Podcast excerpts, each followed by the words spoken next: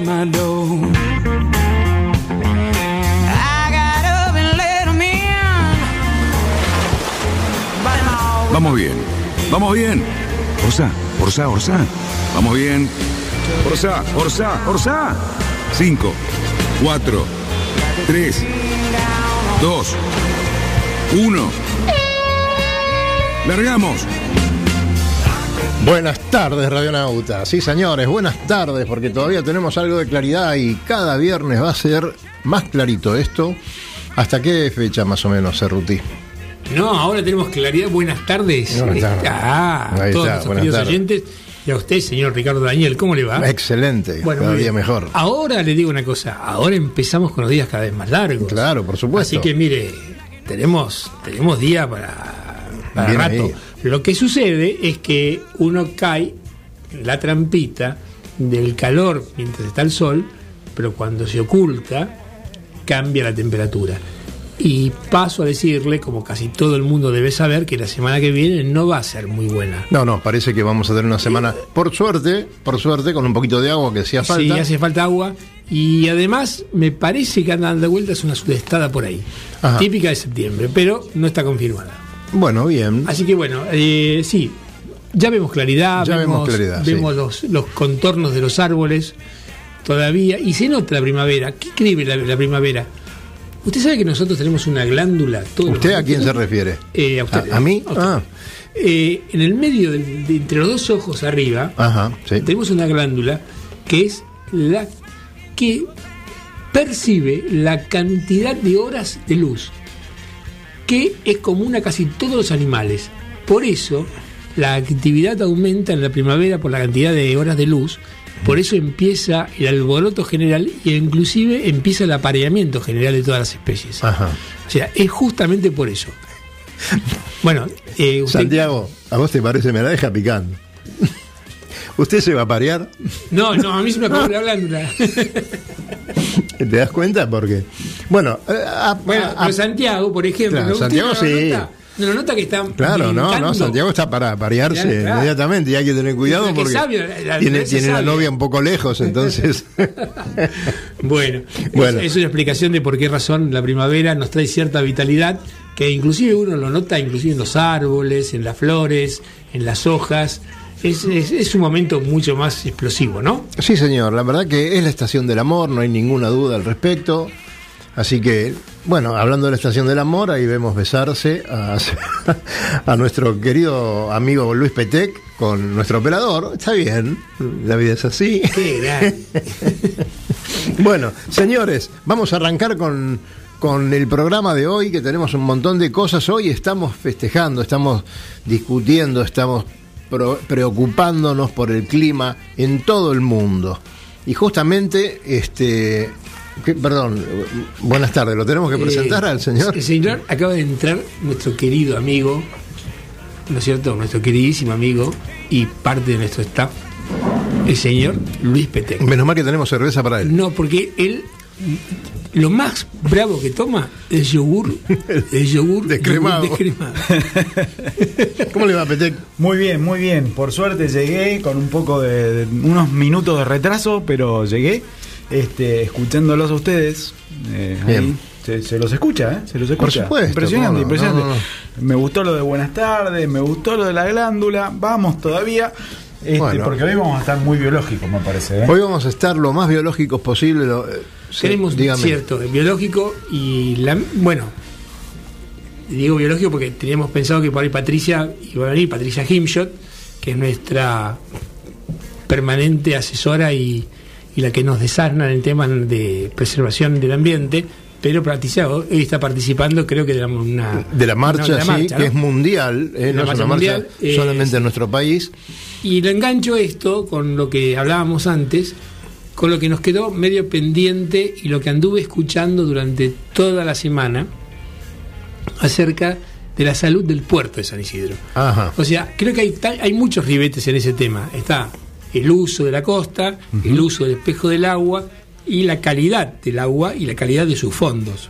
Hemos tenido mucha repercusión con el programa del viernes pasado, justamente porque se nota que es una preocupación de mucha gente, no solamente de la gente que vive en San Isidro, sino de toda la gente que viene desde otros lugares a los clubes de San Isidro, y además el turista.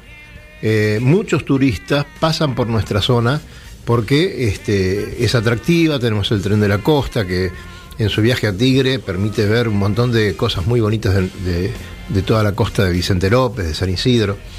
Entonces hay mucha preocupación, y el puerto y todas estas obras nos están trayendo tal vez una esperanza de que podamos ver dentro de muy poco un lugar fascinante, ¿no?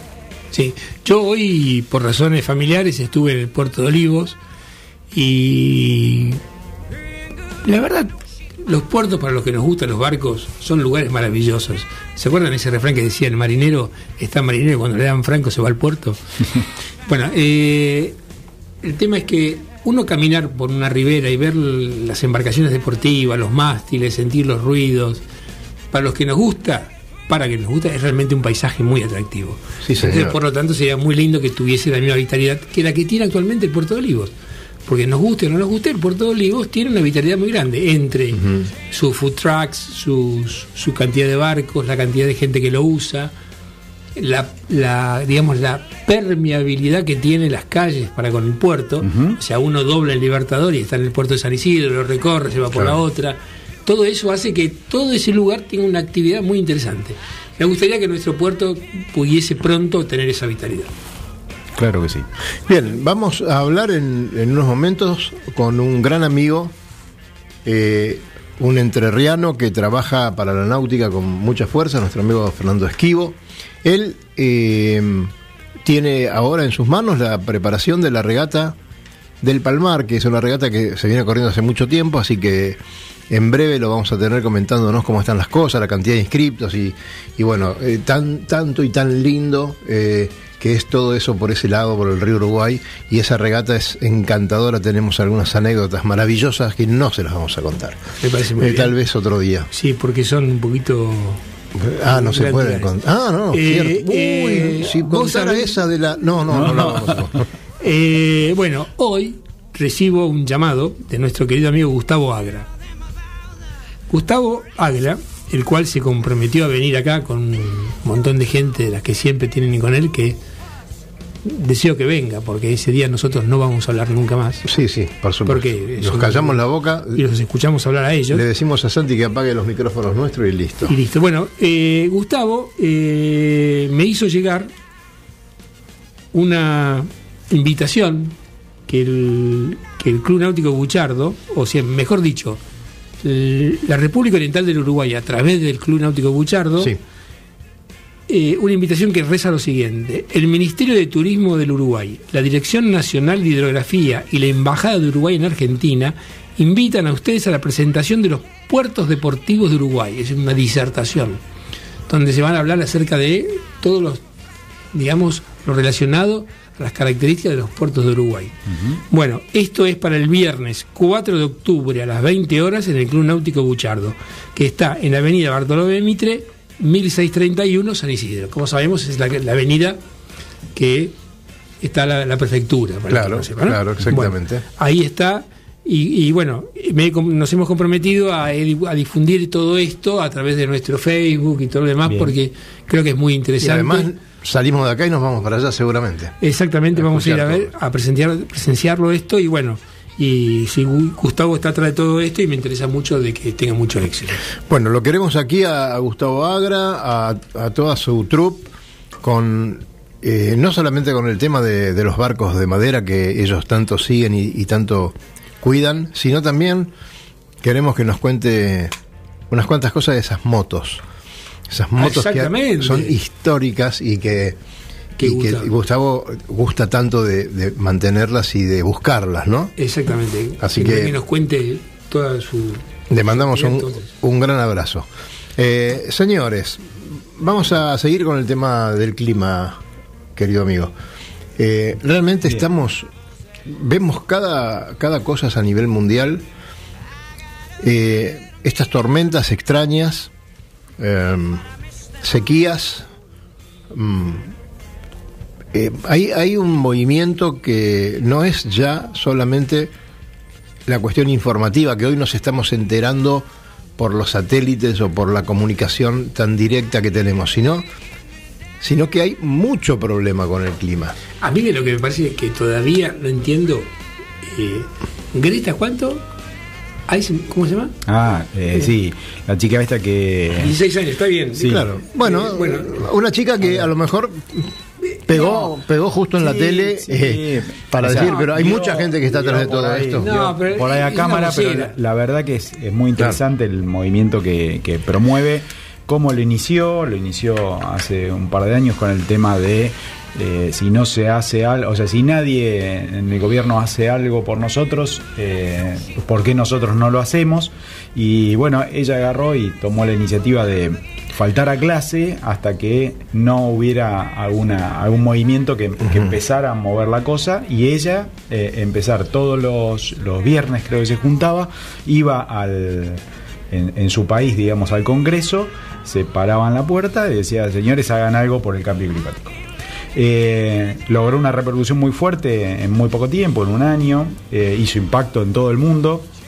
El día de hoy, a nivel mundial, los movimientos en Europa, por lo menos las imágenes que pude ver hace un rato, en Europa, bueno, obviamente porque teníamos iluminación antes, aparecieron las fotos primero. Italia fue impresionante, en Francia también.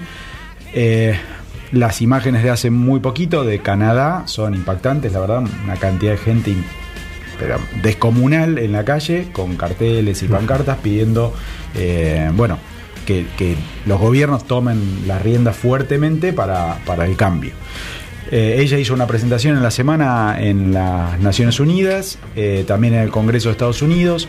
Lo inició con un viaje cruzando el Atlántico en un velero, para mostrar, digamos, que se podía hacer, llamar la atención, ir concientizando durante todo su viaje. La verdad que también bastante impactante como llegó a Nueva York, fue por todos los lugares más conocidos de la ciudad y fue mostrando, digamos, su llamado. ¿Sabes una cosa? Sí. Perdóname, pero Santi Cácerly, que es nuestro operador, claro, nunca viene aquí a la mesa. Él se queda del otro lado de la pecera, pero viene, ahora está muy interesado. Ahora está muy interesado en decir algo. Que le iba a decir por auricular, pero como no lo tenían puesto, dije entro y agregar lo que dijo Luis de que viajó en velero desde Europa a Nueva York. Pero eso es para no dejar o para minimizar el tema de la huella de carbono. Del impacto. Exacto. Y no, era una estupidez un poco tan... Bueno, para agregar eso de que es una...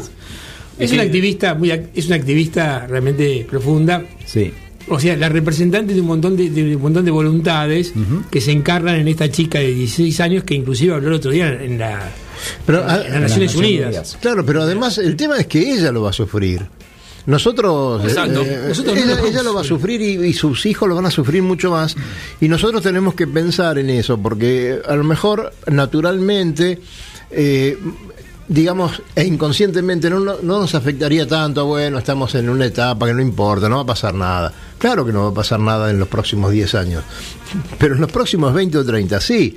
Y mi nieto va a tener a lo mejor 40 años y va a estar teniendo un hijo o el segundo, quién sabe, y lo van a estar sufriendo mucho, porque hoy gente que barren ciudades enteras, tsunamis que dejan unos desastres descomunales, y nosotros lo estamos viendo como si fuera un espectáculo, como si fuera una película de Spielberg. Por eso, es que ya lo estamos sufriendo, claro, pero no llegamos a ver la dimensión. Exactamente. Por un lado, y otro que es un dato que no es menor, es, no sé si enteraron que hace poco mandaron un submarino robot al fondo de la fosa de las Marianas, que es el territorio más profundo al que llegó el ser humano, que no llegó el ser humano, sino, y que encontraron debajo de todo plástico. Sí. O sea, ya llegamos hasta ahí. El plástico llega antes que el ser humano. Igual. Y hace muchísimo más daño. Entonces digo, las repercusiones ya están. Sí. El tema que no queremos verlo. Las repercusiones por ahí, eso es una cuestión visible. Hoy el no plástico, digamos, está en boca de todos. Creo que ha llegado la concientización con el tema del no plástico. Hace un par de días lo charlaba con gente que especializada, digamos, que está muy, muy encima del tema, y me decían, mirá, el plástico es un tema, el derretimiento de los polos es otro tema, dice, pero hemos llegado a tener mediciones que son dramáticas realmente, porque uno de los indicadores que no se tenía muy en cuenta era el balance de esto de la huella de carbono, ¿no? Entonces parece ser que realizaban estudios y decían, la cantidad que emitimos de carbono no aparece en los indicadores normales, entonces significa que algo lo está depurando. Bueno, resulta que en un momento, hace unos años, alguien se le iluminó la lámpara y dijo, che, si el planeta es 70% de agua, claro, no estamos midiendo si el carbono se está quedando en el agua. Entonces empezaron a hacer mediciones en los océanos y resulta que el pH del océano históricamente está aumentando dramáticamente. ¿Eso por qué sucede? Porque el carbono se deposita en el agua, ¿sí? Entonces, eso llegó hasta un límite que hoy los científicos lo que están diciendo es, señores, el océano no puede absorber más carbono. Entonces, este efecto que estamos viendo, que de repente en muy poquitos años sucedió que Groenlandia se nos derrite entre las manos. Exactamente. Y vemos un montón de agua, cambios en el comportamiento de los animales oceánicos que se están siguiendo hace montones de años. Y se produce porque nuestro pulmón natural, llamémoslo de alguna manera, que todos decimos, uy, es el Amazonas, es en parte muy grande, es el océano, porque tiene una cantidad de algas y cosas que procesan, claro, eso no da más. A mí me parece, y esto ya me voy, que lo hablaba con un amigo, me parece que es para otro programa, porque es para charlar mucho, es, fíjense que recién ahora se dieron cuenta lo del carbono en el agua, entonces este es un problema que ni siquiera es de, mi abuelo no tiene la culpa. A claro, pesar de que hacían muchas cosas mal. Sí, ¿por qué? Sí. Porque no lo sabían. El tema, hace poco lo sabemos, ahora pero no hay, seguimos haciendo. Ahora no hay excusa. O sea, nos dimos cuenta cuando no había marcha atrás. Ahora, miren ustedes el escenario que tenemos planteado por delante. Yo escuché el otro día el discurso, por ejemplo, de Bolsonaro, donde él minimiza absolutamente y descarta, de una forma absoluta, que el Amazonas sea el pulmón del planeta. Ni tampoco que es patrimonio de la humanidad. Pero lo descartó, diciendo que es una falacia decir eso. Entonces existe un pensamiento político tremendamente refractario a todo este tipo de reclamos, que habla de una lucha de intereses que es muy difícil. Sí, por supuesto, claro que sí. ¿Cómo no? O sea, sí. Mire, señor Casserly se va a hacer un corte, pero en el segundo corte Casserly, vamos a estar hablando directamente con Patricia Himshot desde la marcha misma. Y yo le quiero preguntar a Patricia qué pasa con el glifosato. Sí. En los pescaditos que tenemos en el parque. Y después yo le preguntaría otra más, ¿me la notás? Estamos hablando mucho del carbono, pero el carbono es fundamental para la vida del hombre. Ojo, ¿eh? Así que sí, además. Adelante, Santi, gracias por la intervención. De veleros, catamaranes y cruceros con y sin tripulación. Charters náuticos, la empresa que le propone navegar por todo el mundo en las mejores embarcaciones y con todo resuelto. Con el aval y experiencia de Lobo Gianelli, la persona que más sabe de charter náuticos. Por mail a lobogianelli@chartersnauticos.com. Por teléfono al 4742-7222.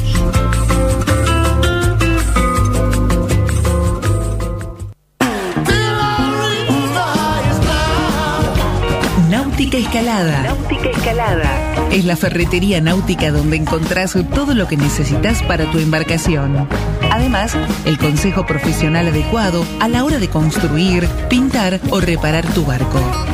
No lo dudes, lo que necesitas está en Náutica Escalada. Llámanos al 4744-3878 o entra a www.nauticaescalada.com.ar.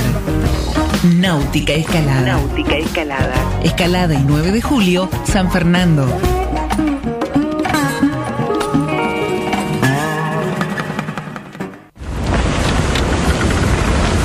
Metros para virar la boya. Cuidado, que el tramo es muy justo. Orzale. Viramos en 3, 2, 1, viro. Arriba el speed. Bien. Vamos.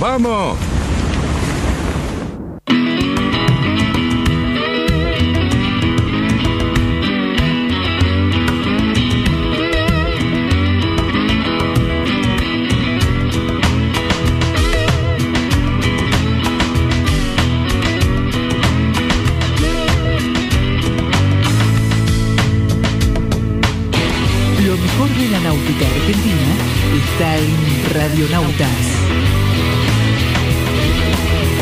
Magnífico, señores, seguimos al aire.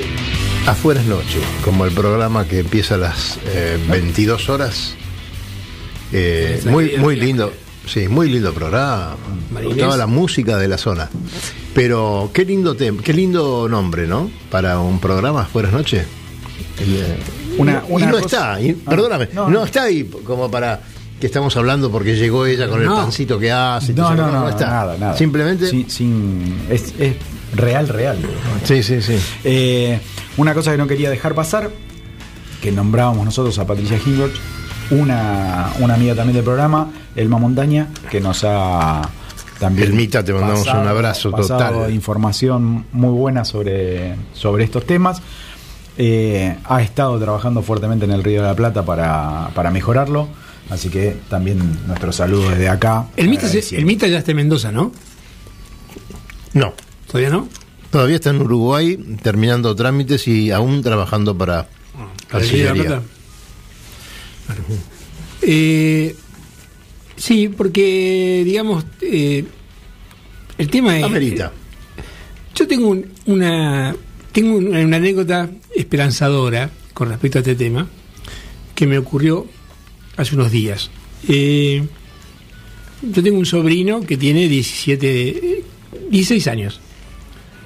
Y yo estaba en la cocina lavando algunas cosas o cocinando y estaba con él y me estaba dando una mano. Y yo abro la canilla de agua y con la misma actitud desaprensiva de un señor que nunca en la perra vida cuidó el agua, ¿no es cierto? Entonces de golpe yo dejé correr el agua, estaba lavando unas verduras, y de la misma actitud que me parece que hacemos todos nosotros de nuestra generación. Totalmente. Mi sobrino, que además es un chico muy alto, parado al lado mío, me mira con una desaprobadoramente, con una mirada bastante diciendo, cuestionadora. ¿Qué estás haciendo con el agua? Agarró y cerró el agua mientras yo no la estaba usando. Y me dijo, la canilla se abre cuando se usa. Y yo dije, bueno, le podía contestar mil cosas, pero la verdad es que fue una frase justa, porque no es que me lo dijo y se quedó mirando, me lo dijo, se dio vuelta y fue a hacer otra cosa. Bueno, una de las cosas que nosotros... Y eso me dejó muy tranquilo, porque lo veo a una generación, a toda esta generación nueva, que realmente viven de una manera muy natural ese tipo de problemática.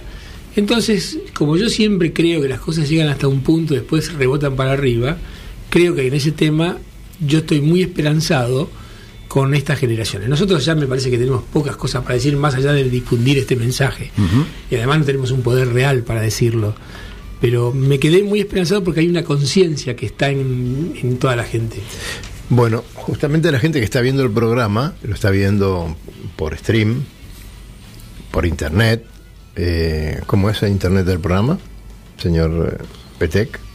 Y tenemos varios canales, pero para ver la parte de video pueden subirse. No, se suben al canal en YouTube, al canal de Radio Symphony, exactamente. Y ahí agarran y lo buscan, el streaming de Radionautas. Como Radionautas lo van a tener. Muy bien. Ahí nos dice algo. Sí, que me parece que todavía le está fallando la comunicación. No atiende Esquivo. Bueno, no importa, después lo intentamos más tarde. No importa. El tema es que decía esto porque la gente que nos está viendo que estamos tomando una cervecita. Hoy nos hemos tomado... No, está viendo que yo estoy tomando mi cerveza porque la tuya está oculta de una manera como diciéndome, quedo como el... Yo tengo... El otro que es Pepe yo, igual, y yo quedo como el borracho. Yo creo que las cámaras están estratégicamente ubicadas porque la mesa es difícil de ver en los videos. Así que me parece que la lata, por más que bastante alta... Como yo sé que puede salir la lata, la escondo. Claro. Y lo dejo. Y me dejaste ¿no? Bueno, les vamos a prometer, al menos yo, que el vasito de plástico que estamos usando en este momento para tomar esta cerveza, yo me lo voy a llevar y voy a poner tierra en este vasito de plástico que ustedes ven y voy a poner una plantita ahí, como un acto. Y más o menos. Sí, o que germine... Tenés que ponerle secante alrededor. Pero, ¿sabés qué puede germinar? Menta, o un montón de otras plantitas que después las pones en el mate y la usás. Albahaca. Albahaca. No, al mate no. Albahaca no. Albahaca le podés poner a la sala. No, una buena tomate. Le traes unos tomates, pero digo, una albahaca y queda bárbaro. Es una muy buena solución para esta cantidad de vasitos que hoy en día se consumen tanto, porque también hay otro problema. Las pajitas de los chinos. No interpreten mal. Ah. Es la cantidad de pajitas que hoy se utilizan en un montón de bebidas, sí, ¿no? Sí. Que sí. Se venden ya con la pajita incluida. Es terrible. Y se han visto videos que son realmente lamentables, ¿no? Mm. Así que bueno, estamos trabajando por eso. Siempre lo hemos hecho. Sumando a eso, el Club Náutico San Fernando mañana sábado hace recolección. Están todos invitados. Hace recolección en la isla, o sea, frente al club, ¿sí? De botellas, plásticos y cosas. Ellos proveen guantes y las bolsas necesarias para ir a hacer la recolección. Bien. Esto lo venimos viendo, creo que ya hace varios fines de semana. Muchos clubes asociados. El nuestro lo ha hecho ya varias veces, no sería la primera. Así que bueno, es una iniciativa. Está bueno para concientizar. Hace una limpieza, por lo menos costera, pero concientiza a los más chicos, también a algunos grandes que por ahí miran para otro lado. Así que está bueno, muchachos, súmense. Sabemos, por supuesto, que no es la solución fundamental de nada, ni definitiva, pero es un gesto simbólico que ayuda a tomar conciencia. Sí. Señores, fiesta. Vamos, fiesta en el Barlovento. Cena, show, menú completo, 450 pesos. Además, la banda de nuestro amigo Juliana Chaval, que suena cada vez mejor. Y yo tengo un compromiso ineludible. Nos íbamos a ir hoy. Y cuando me dijo Luis Petec, yo te lo comenté a vos. Cuando Petec me dijo, vamos a cenar, yo imaginé cualquier otra cosa, que nos íbamos a ir al club, a cenar y qué sé yo. Pero no, era eso que habíamos planeado. Ir al Barlovento. Pero la verdad... Se nos complicó la agenda. Se nos complicó mucho la agenda. Y mañana tenemos que arrancar temprano. Y mañana también. No andar también, eso es un problema. De juerga. Pero mamá, si andan por el Barlovento, están pensando en ir a comer, vayan por ahí. Porque la van a pasar muy bien y la verdad que el grupo, la banda de Juliana Chaval, es formidable. Muy buena música. ¿Qué más, Serruti? ¿Qué regata a Colonia? ¿Qué entrega de premios? Unos comentarios formidables. Los comentarios que aplausos. Escuché, la verdad, primero de todo, tengo una sensación. Tengo una especie de bronca por no haber corrido. Porque son esas regatas que son lindas de haberse subido en un barco medianamente competitivo, haber levantado el globo y con 20 nudos de promedio hacer 4 o 5 horas a Colonia. Cali, no peques de leer el diario del lunes, porque... No. Daba como para que iba a ser así y resultó, pero podría haber salido cualquier otra cosa. Podría haber ido con 2 manos de rizo y foco. Claro. Eso ya sabíamos que en septiembre es así, pero bueno, dio esa y cuando te la cuentan, sí, la verdad que te da ganas porque todo el mundo te cuenta que había unas velocidades maravillosas. El Panic Attack, que es un 34 pies, 33 y pico, casi 34, gana la cinta azul. Y el segundo en llegar fue un Pampa 21. Uh-huh. Un Pampa 21 de la ciudad de Paraná. De Paraná, que quedó primero y le ganó por 7 segundos al Panic Attack, la general. Uh-huh. O sea, yo que he tenido una oportunidad, una vez de las poquísimas oportunidades que gané algo, gané esa regata con vientos francos también. Y bueno, ganamos, pero también por muy pocos segundos. Pero es muy linda esa regata cuando te toca franco. Claro. Uno la padece enormemente cuando no tenés el barco adecuado y te la pasás orzando, tirando bordes, cosiendo el Río de la Plata. Pero esos viajes que vas con viento franco y fuerte... Pero principalmente la alegría de la gente creo que se vio colmada en la entrega de premios. Dicen que fue un espectáculo. Lamentablemente no estuvimos y sabemos de todo el trabajo de la gente del club. Y la verdad que es el resultado de la labor mancomunada entre todos los empleados del club, la comisión directiva y todos los deportistas del club. Y la comisión de náutica que está trabajando desde ya, por supuesto. Daniel Ferreiros largó la regata, se bajó, se fue con un gomón a darse la norte, se subió un buquebús y hizo la llegada en Colonia. O sea, realmente es como para aplaudirlo, porque Daniel Ferreiros hace de todo, hace lo imposible para que estas cosas sucedan bien. Y la comisión directiva... No te quiero tener en un grupo de WhatsApp con Ferreiros. Te vuelve loco, yo tengo uno. Bueno, lo que pasa es que es un señor hiperactivo. No, pero bueno, así es como funcionan las cosas y terminan saliendo bien. Hay que aceptarlo, es la parte, la contraparte de la eficacia de esas personas que se dedican con tanta pasión a hacer lo que hacen.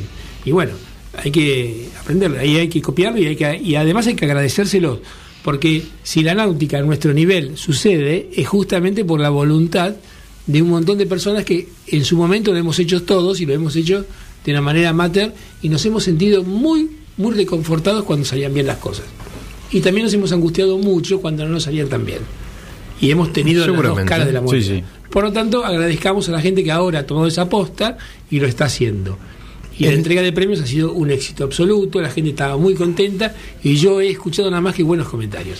En la mesa de la SIC siempre se discute la regata anterior, es un tema, regata anterior, próxima regata, y cuando hay que pegar se pega. Sí, porque pega, porque aparte, ¿no?, hay mucha gente que compite y... Cuando hay un error de un oficial de regata, se dice, se plantea en la mesa, se comenta con el oficial de regata en la mesa, porque normalmente viene o está o es parte. Pueden pasar cosas, pero también eso colabora para que los clubes mejoren sus performances, mejoren su capacidad y puedan tener mucha gente trabajando en algo que nos gusta a todos y que lo disfrutamos tanto. Bueno, nosotros somos tres barranqueros, con lo cual probablemente no nos puedan tildar de que no somos imparciales, pero... Hablamos más de otros clubes que de los Barrancas. Bueno, entonces con más razón yo puedo decir que nuestro club, la verdad, siempre que hay un comentario de regatas y que tuvo que ver el Barrancas en su organización, siempre recibimos elogios, tanto del... el oficial de día, de cómo se plantó la cancha, de cómo se tomaron los tiempos, de cómo se organizaron los premios, de cómo se organizaron las reuniones de timoneles. En realidad nosotros tenemos una tradición de eficacia en lo que significa organizar este tipo de cosas. Y nos llena de orgullo eso. Y pronto en el club hay un curso de oficiales de regatas para seguir fortaleciendo, claro, para seguir fortaleciendo toda esta banda de gente que está ahí, que trabaja, que se levanta temprano, que es el último que se va del club porque se queda hasta último momento. Y la verdad que siempre hay que agradecer, no solamente a esta gente, sino también a todas las comisiones directivas que trabajan. Si en el país se trabajara así, por favor, gratuitamente, con abnegación, con compromiso, y con el riesgo de que cuando te vas te quedaste con 4 o 5 amigos menos, porque siempre hay un buey corneta que te quiere criticar, como pasa en todos lados. Pero yo siempre que me dirijo a la comisión directiva de mi club, termino mi mensaje o mi charla diciendo: les agradezco mucho el trabajo que están haciendo por nosotros, porque esa gente, si no fuera por esa gente, los clubes no serían nada. Bueno, los que hemos intervenido en las comisiones directivas, sabemos todo el tiempo que le dedicamos, y hay gente que lo reconoce y otra gente que lo toma como si uno aceptara ese tipo de cosas como para usufructuar un cargo o sentirse importante. Y la verdad que no, hay una estricta vocación de servicio. De la misma manera, cuando uno fue Boy Scout, uno va y se involucra en este tipo de cosas, que no es muy grata, porque no tenés ni sábado, ni domingo, ni lunes, ni martes, y el club deja de ser un divertimento para transformarse muchas veces en un lugar de trabajo. No, digamos... Pero bueno, uno sabe que tiene que devolverle al club todo lo que le da, y hay una etapa de la vida que hay que hacerlo. Exactamente. A Peteco lo vamos a meter dentro de 1 año y medio en una comisión directiva. No zafa. Te garantizo que Peteco no zafa. Mirá, no. Estoy firmando y sellando acá el papel que dice: ni en pedo. No me dan la cuota. Está grabado. Vas a ver. Mirá, se puede eliminar de las redes. Yo me voy con Santi y con Sole. Hola Sole, ¿cómo te va? Hola Sole, son más lindas que Santiago, ¿eh? Descubra las maravillosas islas de Paraty y Angra dos Reis en Brasil, la magia de las Islas Vírgenes Británicas y tantos otros destinos en los mejores lugares del mundo para disfrutar del placer de la navegación. Recorra islas y playas disfrutando del mar y la naturaleza. Sumérjase en aguas cristalinas y vea con sus propios ojos la danza de los delfines. Tiempo libre, caminatas, noches mágicas y mucha diversión. Por mail a lobogianelli@chartersnauticos.com. Por teléfono al 4742-7222.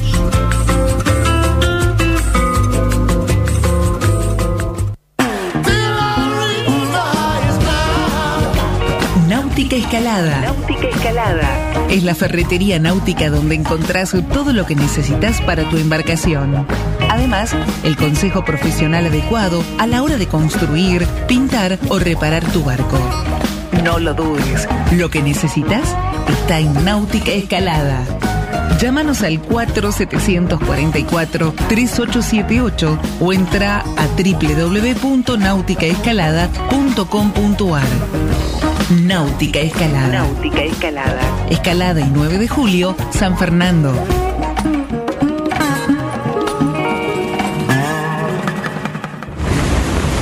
Tenemos que trasluchar. En 100 metros, ojo, 22 nudos de viento, vamos, vamos. Trasluchamos en 3, 2, 1, ya. Excelente, muchachos. Bien, 20 minutos para la llegada.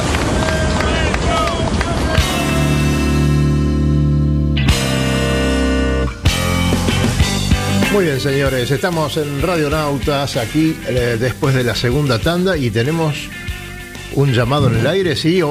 Pato Hemshot, hola, hola. ¿Cómo están? Hola, la señora bióloga. Sí. ¿Cómo va todo? ¿Cómo va el programa hoy? Mira, el programa va bien, pero me imagino que vos estás en medio de una cosa muy festiva, muy alegre, pese a que están reclamando cosas, ¿no?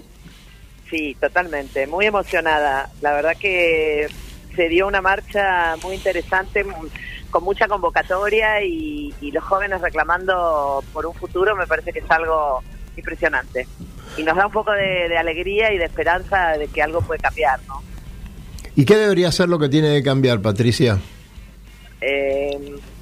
Para mí lo que tiene que cambiar es el sistema, es el modelo económico que vivimos. Tenemos que cambiar con el sistema hiperconsumista en el que estamos inmersos. Tenemos que ir hacia otro tipo de sociedad donde se cuide más los recursos naturales, que se viva con un poco menos. Viste, estamos en un planeta que es finito y nosotros creemos que tenemos posibilidad de gastar en forma infinita. Eso nos cierra. Qué definición impresionante que acabas de dar, Patricia.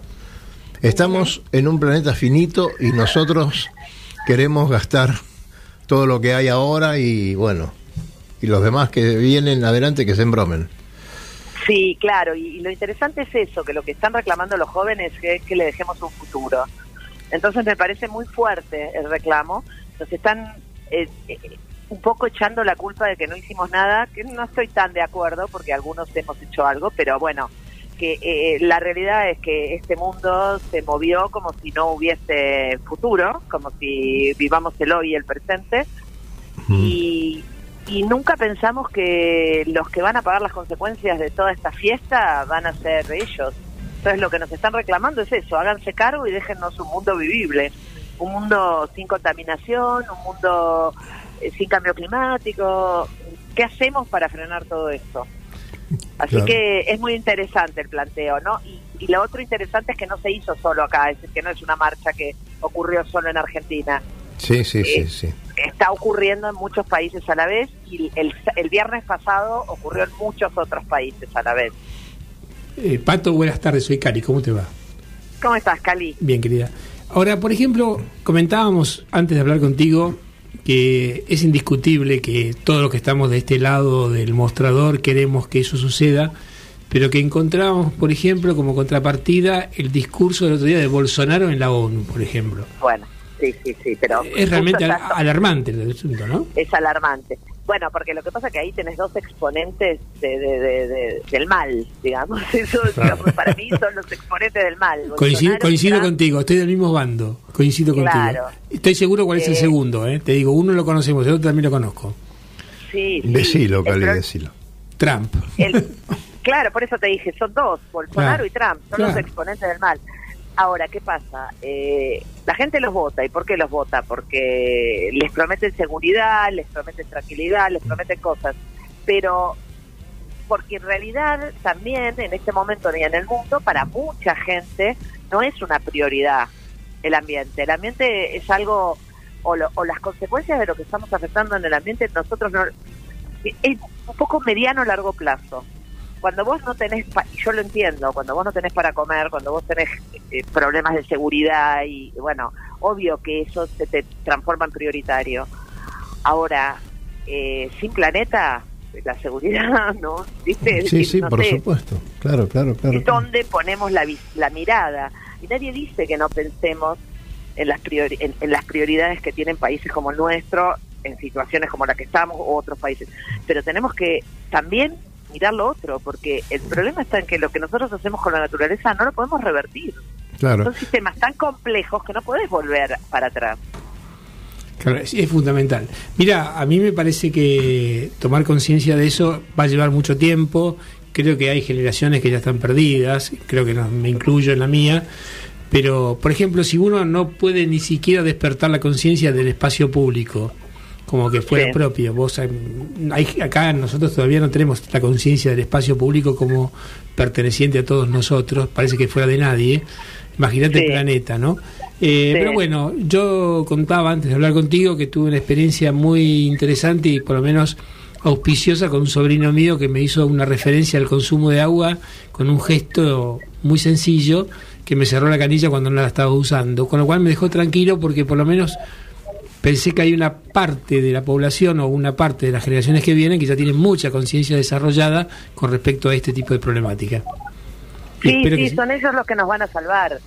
Esta marcha está mostrando eso. Estos chicos, estos jóvenes están viendo el problema y van a exigir por sus derechos y van a hacer que todo esto cambie. Por eso yo, lo primero que dije, y puede sonar un poco fuerte, pero es que hay que cambiar el modelo, el sistema. Estamos en un sistema de consumismo, un modelo económico que está caduco, donde se cree que el progreso y el desarrollo es lo claro. importante, y no es eso. Entonces, ellos nos van a llevar hacia otro lugar, estoy segura. Hola Patricia, ¿cómo estás? Luis Petec te habla, que hoy me tocó acá, bien acá compartir la mesa con ustedes. Encantada. Una de las cosas que yo veía por ahí también, además del cambio de modelo, y que por ahí los chicos más jóvenes o los muchachos más jóvenes lo tienen un poquito más claro que nosotros, es el tema este de la globalización, que a nosotros nos fue por otro lado. A ellos les está yendo, me parece, en esto de organizar una marcha a nivel mundial en la sí. cual todas las ciudades se levantan y muestran que están que tienen otra idea, por lo menos, que quieren que los gobiernos hagan una cosa que no están haciendo, que presten atención a algunas cosas que también hacen a esto de seguridad, salud y qué sé yo, que por ahí nosotros lo tenemos muy institucionalizado y ellos lo ven diferente. Sí. Y me parece que lo que ellos ven, o por lo menos en charlas con gente más joven que está metiéndose en el tema, me mostraban, era ellos ven bastante más globalizado a la Tierra, digamos, de lo que lo vemos nosotros, ¿sí? O sea, total. El tema de... no quiero sonar por ahí, para nosotros, para nuestra generación, un poco feo, pero digamos, el tema del nacionalismo lo tienen bastante bajo, y ellos ven, che, muchachos, miren que todos estos están haciendo macanas y todo lo que pueden ver por internet o por la globalización de los medios de comunicación, digamos, les pega mucho más fuerte o los moviliza muchísimo más que por ahí los moviliza a nosotros, ¿no? Es que sí, porque lo que pasa es que lo que nos está tocando ahora, digo, no sé, creo yo, tiene que ver con... los problemas ambientales son globales. Exacto. Salvo algunos problemas que son puntuales, como puede ser que vos tengas la contaminación del riachuelo, es un problema puntual y nuestro, pero si vos pensás la contaminación del Río de la Plata, no es un problema solamente de Argentina. Sí, sí. La contaminación viene desde aguas arriba, está Brasil involucrado, entonces yo no puedo estar pensando en límites. Entonces, exacto. Claro. O las islas de plástico que vimos en el Pacífico o ya ahora en el Atlántico, digamos, también. O sea, para ellos exacto. no son aguas internacionales. Che, muchachos, este es el agua de todos nosotros. O sea, pero lo tienen conceptualizado. No es como nosotros por ahí agarramos y decimos, ay, sí, qué sé yo, en el Pacífico. O sea, realmente lo hablan como, esto es nuestro, ¿no? O sea, es de todos. Es que la realidad es que la naturaleza no tiene límites, los límites que creamos como sociedades. Por eso yo creo que el sistema está mal, el sistema está en decadencia, el sistema del nacionalista de que yo soy argentina y vos sos Uruguay, el sistema de separar con fronteras que no son naturales, porque no nos queda otra que empezar a pensar en ecosistemas, que empezar a pensar en regiones, de otra manera, no existe esto, no podés resolver un problema en la provincia de Buenos Aires que viene de que tiene influencias de Córdoba. Entonces, claro, exactamente. No tiene ningún sentido. Entonces estos chicos están viendo con otra cabeza, con otra visión, ¿viste? Sí, totalmente. Con una visión amplia. Menos mal. Sí. Seguro. Patricia, y tienen muchos problemas porque digamos, si vos pensás, hay algo, y esto no tiene nada que ver con lo que estamos hablando, pero nosotros estábamos con la marcha del clima de un lado del Congreso y con la marcha por el aborto del otro. Sí, entonces, independientemente de que uno esté de acuerdo o no, yo no quiero dar opinión al respecto, pero lo que digo es que ese también es un problema global. Yo creo que sí, yo quiero dar opinión, no es ni a favor ni en contra, pero yo quiero dar opinión de que hay una voluntad enorme de cambiar un montón de cosas que deben ser cambiadas. Y hay una manifestación clara de la gente expresándose de esa manera. Y me parece que eso es internacional. Total. Yo, Patricia, tengo 450 preguntas para hacerte, pero no te las voy a hacer pero ahora. Termina el programa. Exactamente. No, y además me interrumpe, ¿viste cómo es este muchacho? Vos ya sabés, Patricia, vos lo conocés. Patricia, vos sabés que él me pelea siempre, pero yo quiero que vengas porque quiero muchos temas para hablar y preguntarte acerca de un montón de cositas. Dale, yo les prometo que uno de estos viernes voy para allá. Te agradezco. Última pregunta mía, Patricia. Más bien, primero una pequeña reflexión. Por supuesto que los autos que todos utilizamos, que vos no, pero vos andás en bicicleta, pero son realmente uno de los de las vías de mayor polución que tenemos en el planeta. Yo lo que estoy viendo es que últimamente las empresas que fabrican autos están dedicadas y han gastado muchísimo dinero en autos eléctricos, ¿no? ¿Me estoy engañando cuando pienso que un auto eléctrico va a polucionar menos, o el día que empiecen a tirar las baterías estamos en el horno de nuevo? No estás engañándote. Lo que sí, digamos, los autos eléctricos en el mundo son una solución al problema de la quema de combustibles fósiles, que son una de las cuestiones que producen el calentamiento global.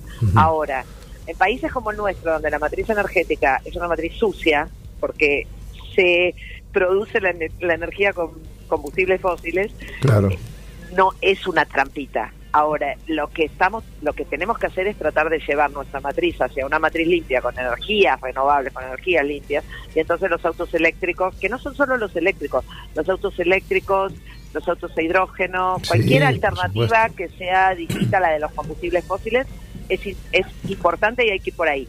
Lo que deciden las baterías también es cierto, pero bueno, hay que ir resolviendo un problema a la vez, no podemos mirar todo, porque si no siempre le vamos a encontrar una parte y una contraparte. Claro. Pero, digamos, la tendencia tiene que ser a ir por ahí. Y después pensamos lo de las baterías. O en el programa, cuando yo vaya para allá, charlamos lo de las baterías. Ahí está, vamos por ahí. Pato, muchas gracias. Que tengas un fin de semana excelente. Voy a tener un fin de semana excelente porque me voy a ir a navegar, porque me gané un viaje. ¡Vamos! ¡Cierto, Pato! Te ganaste un viaje de radionautas y del amigo Lobo Gianelli. Y aparte, digamos, aclaremos que fue legítimamente ganado. Legítimamente ganado. Pato, te recomiendo una cosa. Ni bien subís al barco, decile feliz cumpleaños al Lobo Gianelli, al dueño, al capitán. Okay. Bueno, dale. Porque cumplió años justo el día del navegante, mira vos. Así que el 26 de septiembre. El 26 de septiembre, así que bueno, yo le digo feliz cumpleaños. Ahí va. Bueno, mandá muchos saludos, chicos, y gracias. Nos vas a contar también la experiencia de navegar en un barco clásico y al mando del Lobo Gianelli. Bueno, muchas gracias. Que lo pases muy bien. Chao, Patricio. Gracias. 56 minutos pasaron de las 19 horas, señores, y cuántas cosas que nos quedan con este tema, por favor. Cada temita, eso tiene que ver con lo que el espíritu curioso. Cada tema que tocamos, digamos, sea tanto político, deportivo, ambiental, o cualquier aspecto, inclusive hasta técnico, desde el punto de vista de los barcos. Uh-huh. En todos se me despierta un montón, o se me abren un montón de microtemas. Claro, por supuesto. Totalmente. Cuando sí, de repente, creo que nos pasa a nosotros, sí, que nos pasaríamos el día hablando, casi con las mismas cosas que hacemos en el club. Sí. Que ustedes porque tienen que terminar el barco de ustedes, yo porque yo que me dedico a hablar y hablo todo el día, pero da ganas de seguir conversando. Solamente por un tema de cultivarse, la verdad, porque está bárbaro. Cada cosa que hablan te abre un capítulo nuevo para investigar. Tal cual. Y cuando uno desarrolla, por ejemplo, la voluntad del escuchador, que empiezas a escuchar gente a la cual uno va respetando por sus opiniones, te divertís más. Y la verdad que es inagotable la cantidad de temas. Y creo que en todas las disciplinas. Seguro. Hoy no lo pudimos escuchar a Fernando Esquivo, porque me acaba de comunicar que se había quedado sin batería y estaba en la calle, y bueno, le decimos que no se preocupe, que el viernes próximo hablamos, vamos a estar todavía con tiempo para hablar sobre la regata, porque ese fin de semana cercano al 12 de octubre, como siempre, por otra parte, y le mandamos un gran abrazo a toda la gente, a todos los navegantes de Entre Ríos. Y por acá, el feliz cumpleaños al Lobo, que ya lo dijimos, ¿viste? Un Lobo Gianelli, cumpleaños del día, le instauran el día del navegante, el día de su cumpleaños, es como que parece que pensaron en él. Cuando no, mira, yo tengo un hijo que cumple el mismo año y vive en la mitad de Córdoba. Después por eso no me olvido el cumpleaños del Lobo. Lobo, nuevamente te deseo feliz cumpleaños y ahora públicamente. Muchísimos saludos a toda la gente de Rosario que nos escucha por Radio del Sol en directo. Gracias, amigos, y bueno, nosotros en un minuto y medio nos vamos. La gente esta noche, ¿dos la viste? No vinieron, creo que no vinieron, por hoy suerte. Están tranquilos, viste, cuando no tenemos invitados así con la mesa llena, no hacen ningún bardo, se callan la boca, no dicen nada, ¿no? Y cuando tenemos invitados se ponen a hacer payasadas de sus cosas. ¿Usted qué va a hacer el fin de semana, Serruti? Yo tengo bricolaje casero. Bricolaje casero, ¿usted? Yo tengo bricolaje náutico. Yo tengo de todo. A usted lo quiero ver el sábado y domingo. Yo creo que tengo que armar unas maniobras, unos cabitos, terminar unos cabos y no sé qué, alguna cosita de esas. No quiero dejar pasar, lo dijimos el viernes pasado, pero la Mini Transat, por favor, fíjense, empiecen a chusmear un poco por internet, está muy buena, no da para tener comentarios, nos faltan minutos. La Clipper Race está buenísima, pero, mal. Digamos una cosa, y después la 52, que explota, la verdad, muy buena. Pero el comunicado del otro día del chairman del campeón de la Mini Transat, cuando el tipo decide postergar la regata en función de los vientos contrarios, en función que si bien reconoce que los barcos están totalmente capacitados para resistir, no son barcos para recibir vientos de proa, porque no tenían ganas de desparramar la flota por todos lados. Es más, creo que plantearon un par de waypoints para alejarse un poco, que ellos no saben si le va. Eso lo anularon. Por favor, busquen un cachito, yo voy a subir los links en Facebook principalmente, pero fíjense. Están muy interesantes las fotos del sitio de la Mini Transat. Hay 22 fotos de interiores de los prototipos. Por favor, no se los pierdan. No tiene desperdicio. Y que, señores, por favor, tenemos la hinchada ahí del otro lado. Sí, que nos están pidiendo que nos vayamos, en realidad. Pero tenemos que mandar 3 o 4 saludos. Mirá la hinchada. Qué bien, la tenemos que filmar. Por favor, filmame eso.